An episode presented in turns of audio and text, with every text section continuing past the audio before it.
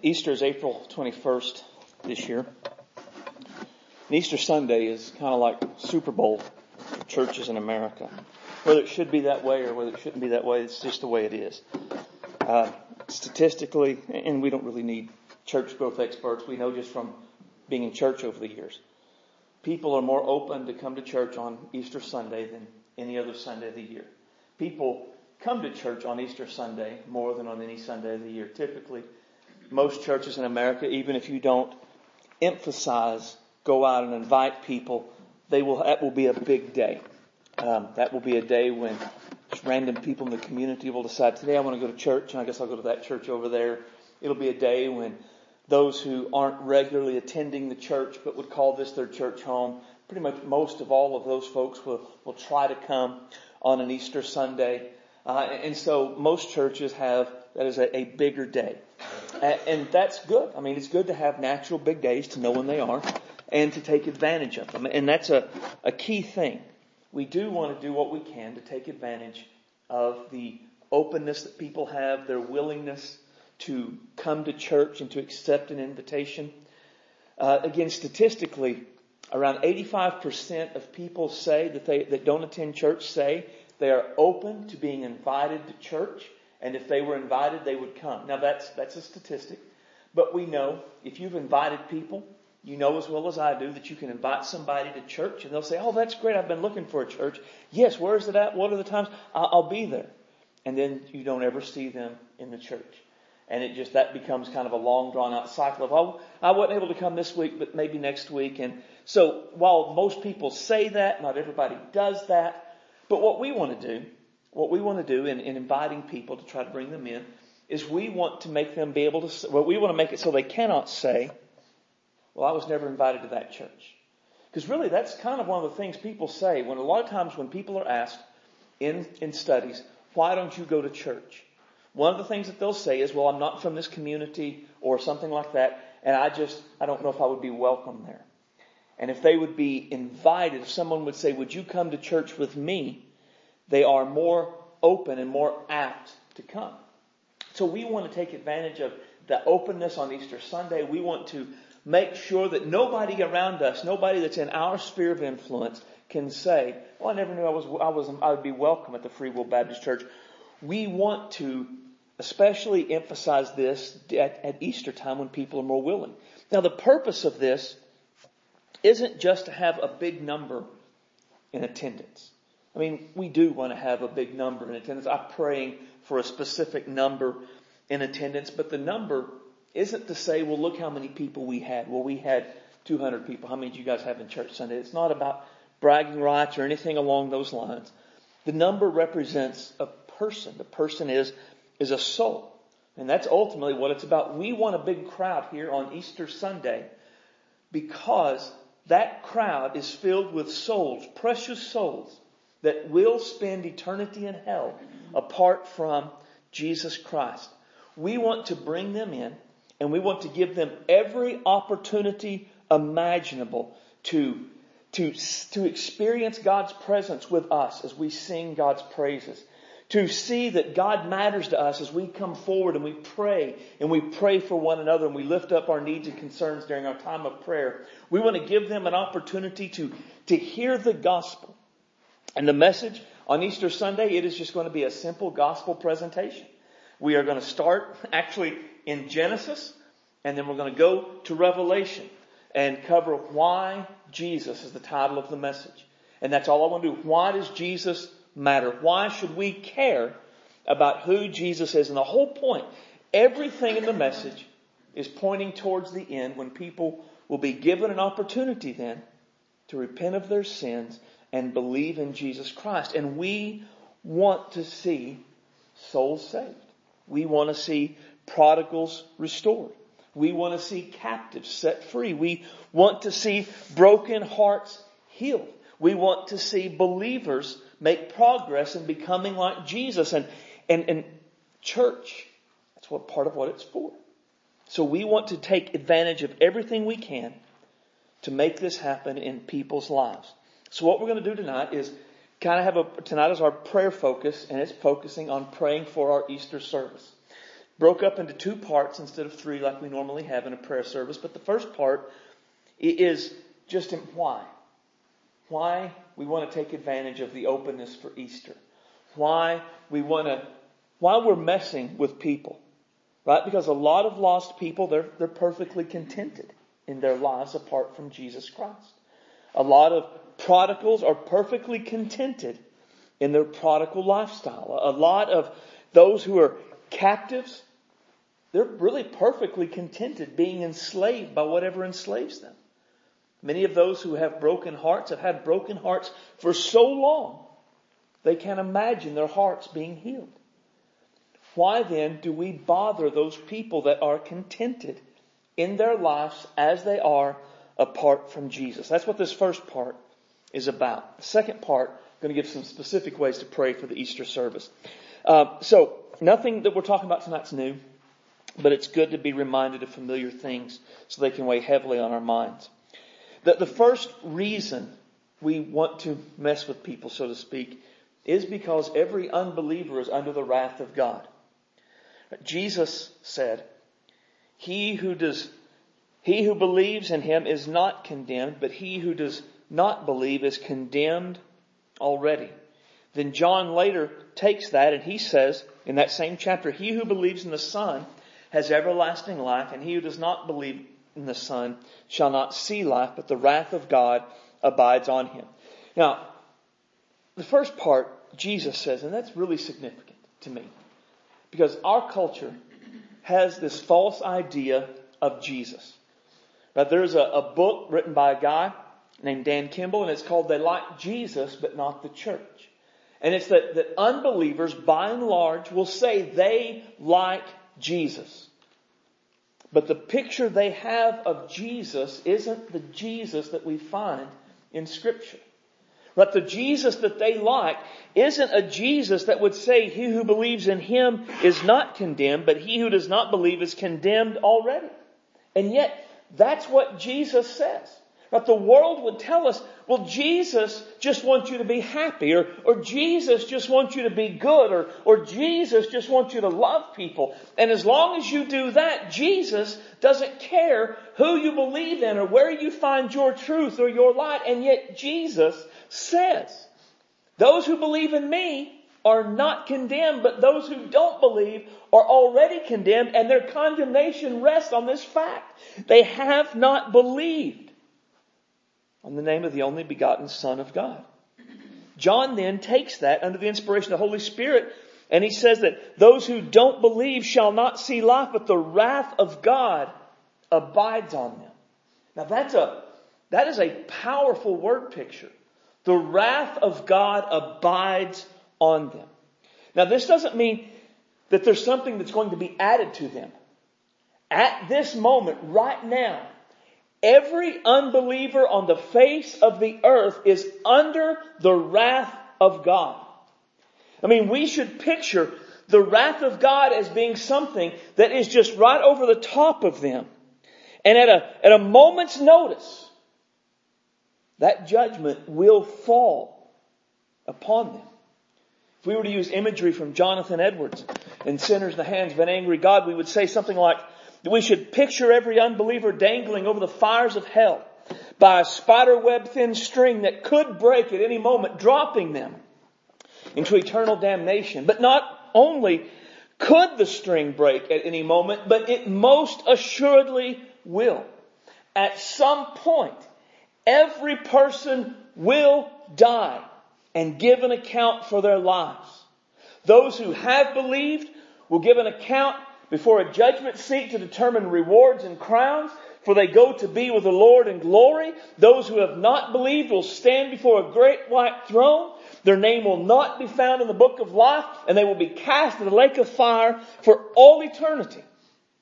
And every unbeliever in the world right now is just waiting for that moment when the Lord God of heaven determines their life is over and judgment has come upon them. God can rightly and justly call for the life of any person at any time because He is the Lord over life. And when He determines that life is over and judgment has come, there is no stopping. Nothing is a guarantee against judgment coming at any time, at a moment's notice. Unbelievers, they are not okay. It doesn't matter how contented they are. Their lives are not fine. It doesn't matter how contented they are. They are not going to be okay. Not in the eternal scheme of things. They are living under the wrath of Almighty God. And one day, He will bring judgment to bear on their lives. And it could be in an instant. It could be on the way home from church. It could be before Easter Sunday. It could be, well, just life teaches us this, doesn't it? Life teaches us. That, just this week, there was a guy, he was a, a rapper. I don't know his name. I just happened to see a headline. He walked out of like a store and somebody shot him dead. He's rich. He's famous. He was healthy. He was young. Just like that. If he wasn't right with the Lord, judgment came in that instant of his life. What, I mean, just thinking Ghana. What's the, I don't know if you guys have probably seen the news lately, but been two dead bodies found within not very far of us in our town. People murdered in Texas County. One in Texas County, one just over in Kansas. Whatever their lives were, I'm sure that wasn't their plans. And in a moment's notice, Judgment came upon them. So they're not okay. Every unbeliever is under the wrath of God. Secondly, every unbeliever must be born again. Familiar story says there was a man of the Pharisees named Nicodemus, a ruler of the Jews. This man came to Jesus by night and said to him, Rabbi, we know that you are a teacher come from God, for no one can do these signs that you do unless God is with him. And Jesus answered and said to him, Most assuredly, I say to you, unless one is born again, he cannot see the kingdom of God. Nicodemus goes to Jesus for answers. And really before he even gets a chance to, to ask any questions, Jesus gets the heart of what Nicodemus really needs to know. You must be born again. Now that would have been a shock to Nicodemus. Nicodemus was a, a Jew. And in this day, and I think probably still today, Orthodox Jews particularly, they would have believed that they were a part of the kingdom of God just by virtue of being a Jew. On the eighth day he was circumcised. He had been raised according to the law. He was a Pharisee living according to the law. Therefore, he was in the kingdom of God. And yet here this guy comes to Jesus, and Jesus' message to him is you must be born again, or you will not see the kingdom of God. Now we don't typically speak in terms of the kingdom of God. It's an important concept, but not the way we typically think. We think in terms of being saved or going to heaven. So in our context and with our, our thought process on that, Jesus might say to us that no one is saved without being born again, or, or no one goes to heaven without being born again, or no one is spared from the judgment to come without being born again. That every person must be born again. There is no going to heaven, no salvation, no escaping judgment without being born again. Now with Nicodemus, who he was and what he was, it gives us some really, I would say, challenging thoughts. Right? For instance, being religious doesn't save us. Nicodemus was a very religious guy. He was a good Orthodox Jew. He was a Pharisee. The Pharisees were an exclusive club. You've probably heard this before, but there were only 6,000 Pharisees on the earth at any one time. Um, to become a Pharisee, you had to pledge in front of at least three witnesses to devote your life to observing every detail of the scribal law. Not only the written law of God, but the scribal interpretations of the law. They fasted twice a week. Every week they tithed the smallest amount of their income. And yet despite how religious Nicodemus was, Jesus still said to him and led off the discussion with, you must be born again. Now something that, that is important for us to see here is that Nicodemus wasn't religious in the wrong religion. He wasn't a Baalite. He wasn't a worshiper of Moloch.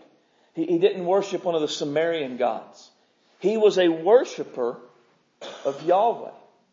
And yet, despite being a religious, devout follower of Judaism, he was told, you must be born again. So when we see that religion doesn't save, we should see it as being a good Muslim doesn't save you. That being a good Mormon doesn't save you. That being a Jehovah's Witness doesn't save you. Being religious in the wrong religion doesn't save. But being religion in Christianity without Jesus doesn't save either. It's not uncommon to talk to people and ask them, are you saved? And for them to answer, well, I'm, I belong to the such and such church.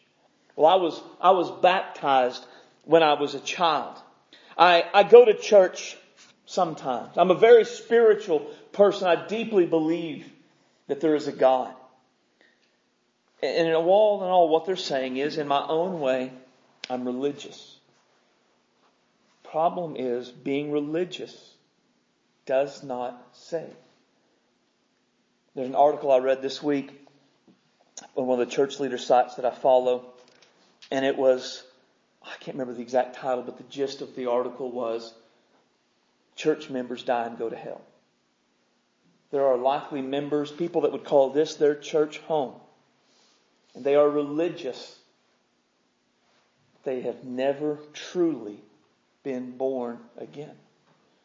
And it's not just, it's not our church, it's every church. Every church in the world has people that are a part of it. They were born in it maybe. They just kind of came because it was convenient for whatever reason. They're part of the church. They're, they would say it's their church. They're religious in some ways. But being religious isn't enough. They, they must be born again. Being moral doesn't save. Right? Nicodemus would have been a moral person. As a Pharisee, that was a part of who he was. His, his good morals would have been a natural outflow of his, of his religion, his commitment to the law. Right? So we could say he was probably a good husband. He was probably a good father. He would have been a, a good neighbor. He would have helped the poor. He would have been honest. He would have been a hard worker. He would have been diligent in these things. And, and really anything that you could think of to describe a good moral person would likely fit Nicodemus. Despite his good morals, he was still told you, you must be born again. We all know good moral people that don't see a need for Jesus. They are good neighbors. They pay their taxes. They're good parents. They're faithful spouses. They are diligent on their jobs. They are just all around good moral people.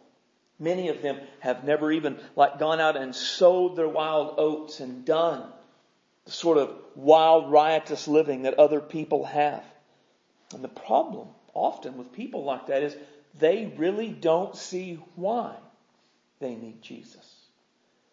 Morally speaking, they are as good as any Christian they know. So why do they need Jesus? And the reason they need Jesus is because morals don't save. I mean, being moral is good. We need more moral people. Our world is filled with wickedness and immorality. We need loads more moral people. But morality apart from Christ it's not saving. It's not, doesn't bring the salvation. They must still be born again. And then, even being knowledgeable of scripture doesn't save. In later verses, in verse 10 uh, of John 3, Jesus is going to call Nicodemus a, a teacher of the law. That was a big statement because to be a teacher of the law, you had, I mean, there were qualifications, serious qualifications. It wasn't just like, I think God's laid a message on my heart. Could I share it to the synagogue tonight. No. Um, to be a teacher of the law, they had to like memorize the first five books of the Bible. Now, not like verses out of the first five books of the Bible, but the whole book. So Nicodemus could likely quote Genesis, Exodus, Leviticus, Numbers, and Deuteronomy. That's, that's crazy amount of Bible to know. Uh, on top of that, they were the scholars of their day. I mean, that was kind of a part of what they did. They spent their life studying, interpreting, teaching the law. That was all that they did. And despite all the scripture Nicodemus had to have known, Jesus still told him, you must be born again. It's good to have Bible knowledge. But Bible knowledge isn't enough to save someone if it doesn't lead them to repentance and faith in Jesus.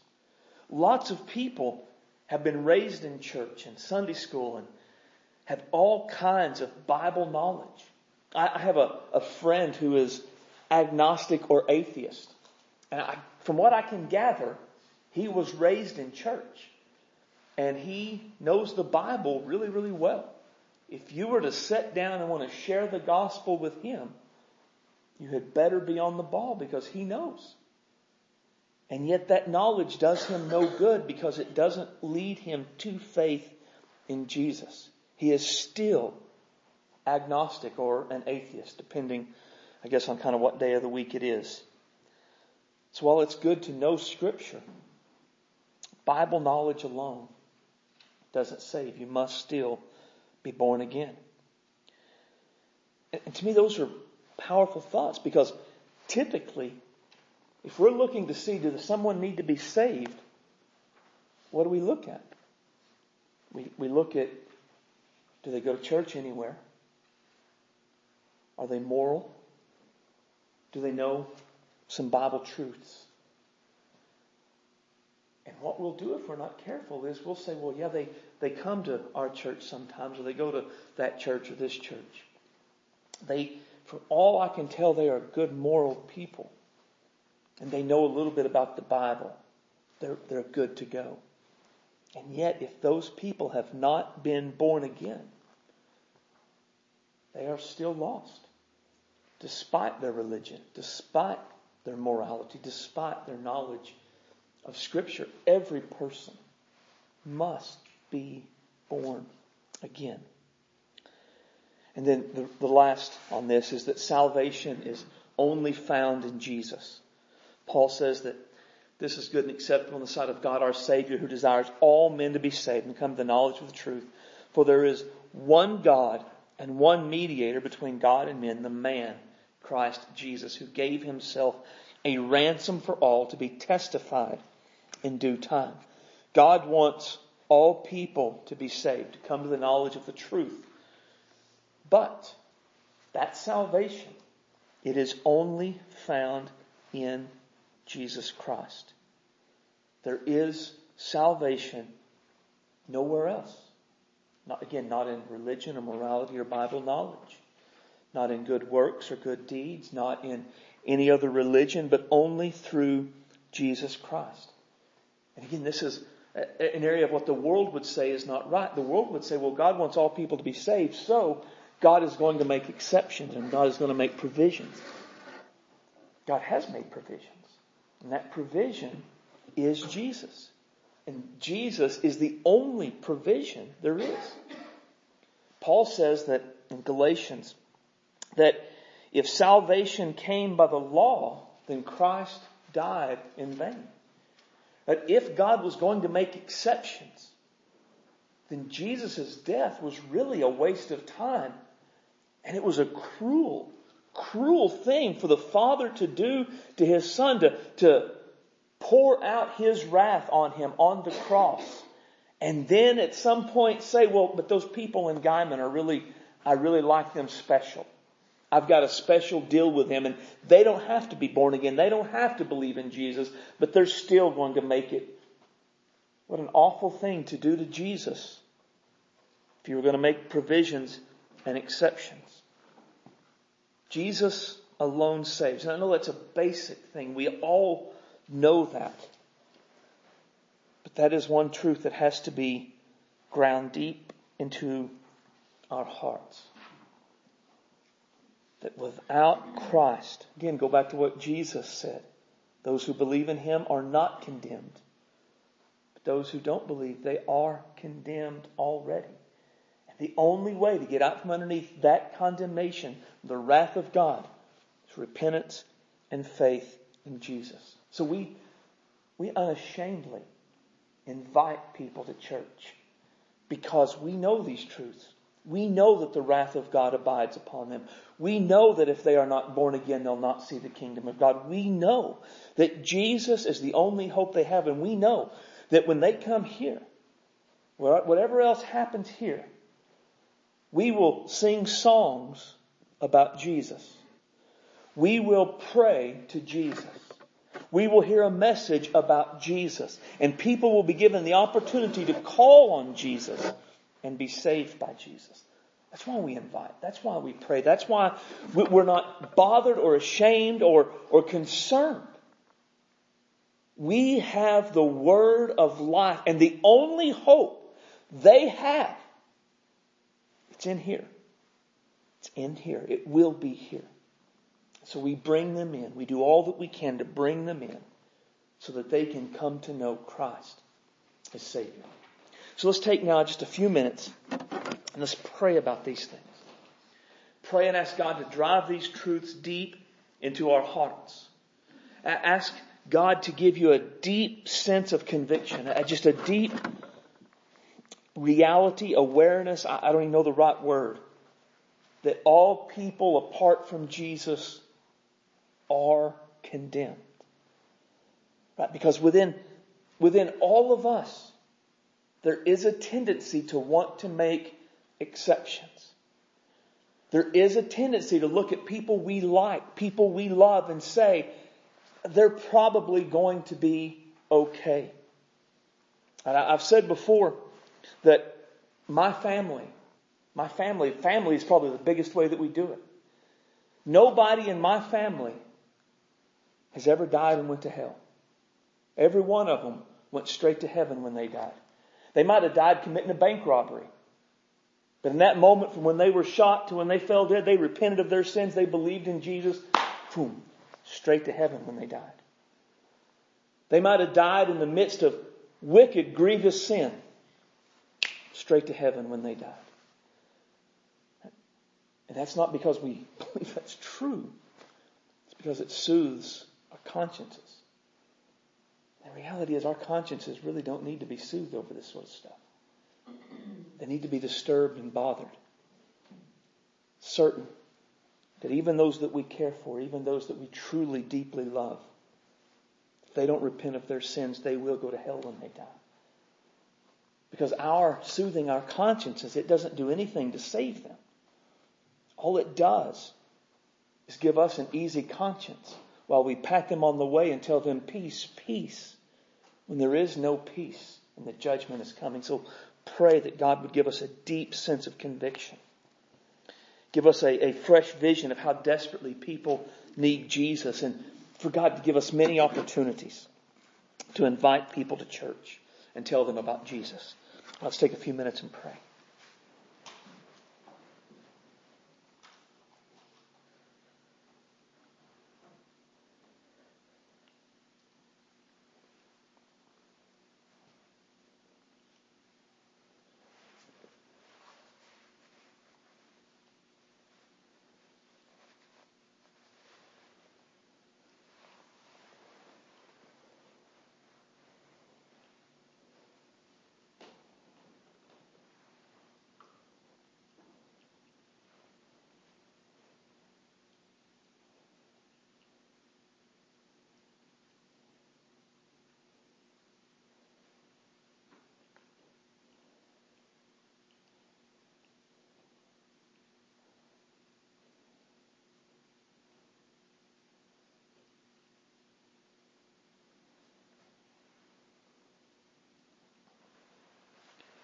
Father, we love you tonight. We praise you for your grace and your goodness. And Lord, we are thankful that your word is clear.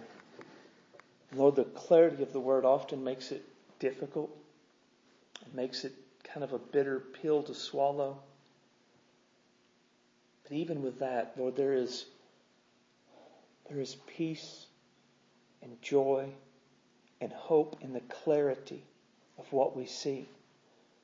We don't have to wonder. We don't have to guess. We don't have to live in uncertainty. We can know. We can know eternal destinations based upon people's faith in Jesus.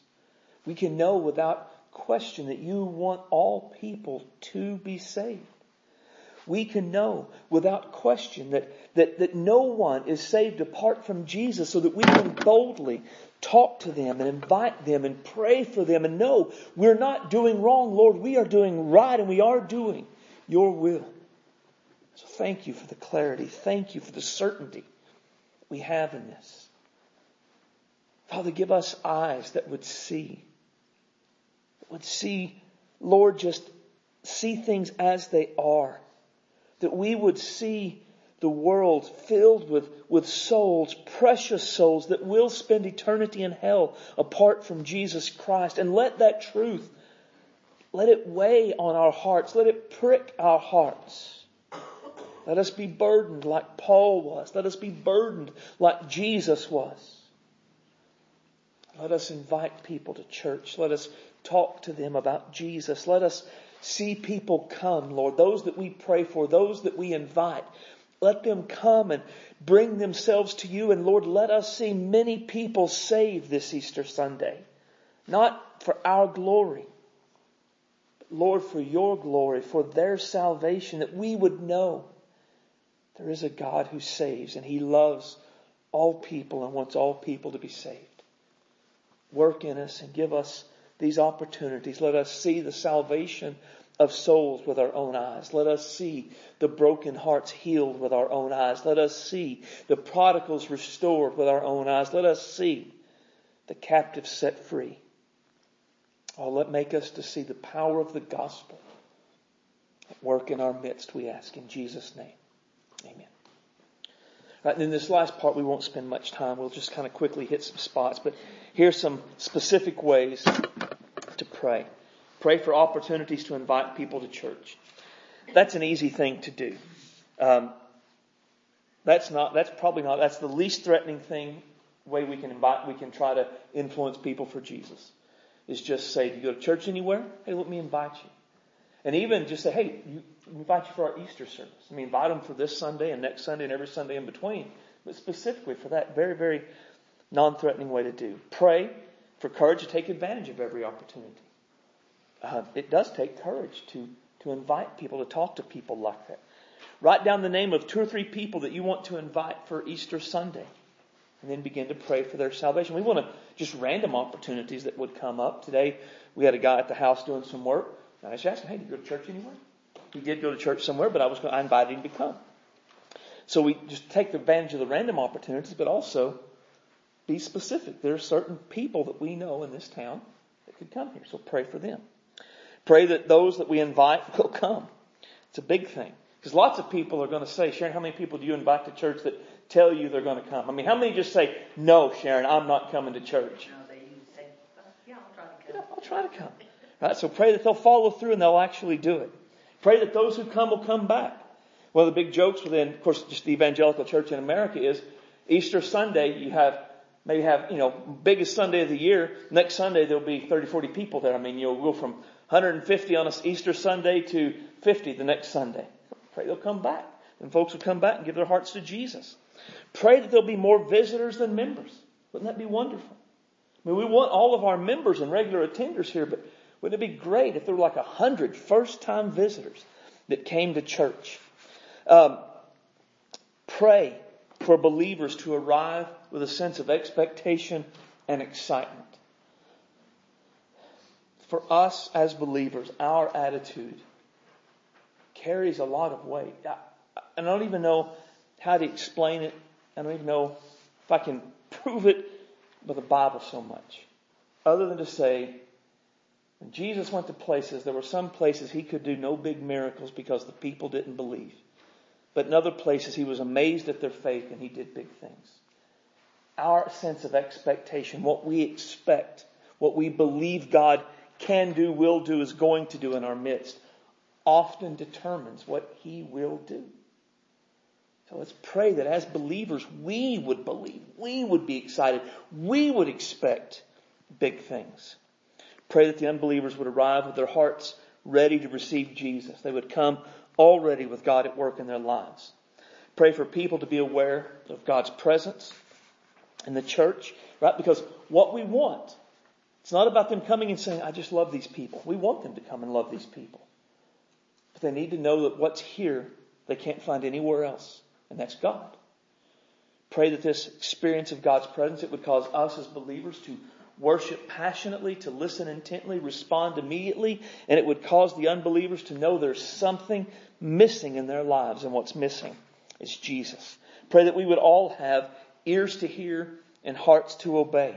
Pray for the Holy Spirit to powerfully work in our service. That He would guide Scott as he leads the singing, the musicians as they play, that He would anoint me to preach with boldness and clarity, that He would use the Word as a light to dispel darkness, He would use the Word as a sword to bring conviction, He would empower the Word to be a hammer to knock down strongholds so that every thought could be brought captive to the obedience to Christ, for the Word to be, Holy Spirit to use the Word like a fire to burn away the junk and the dross of our lives, that He would convict people of sin, lack of righteousness, and the judgment to come. Pray for me as I prepare the message.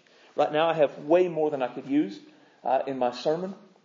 And so there's a lot of that that has to be cut down because everything I think needs to go in there is really important, but everything isn't for an Easter Sunday service. So pray that I will know what to take out, that I will understand the passages.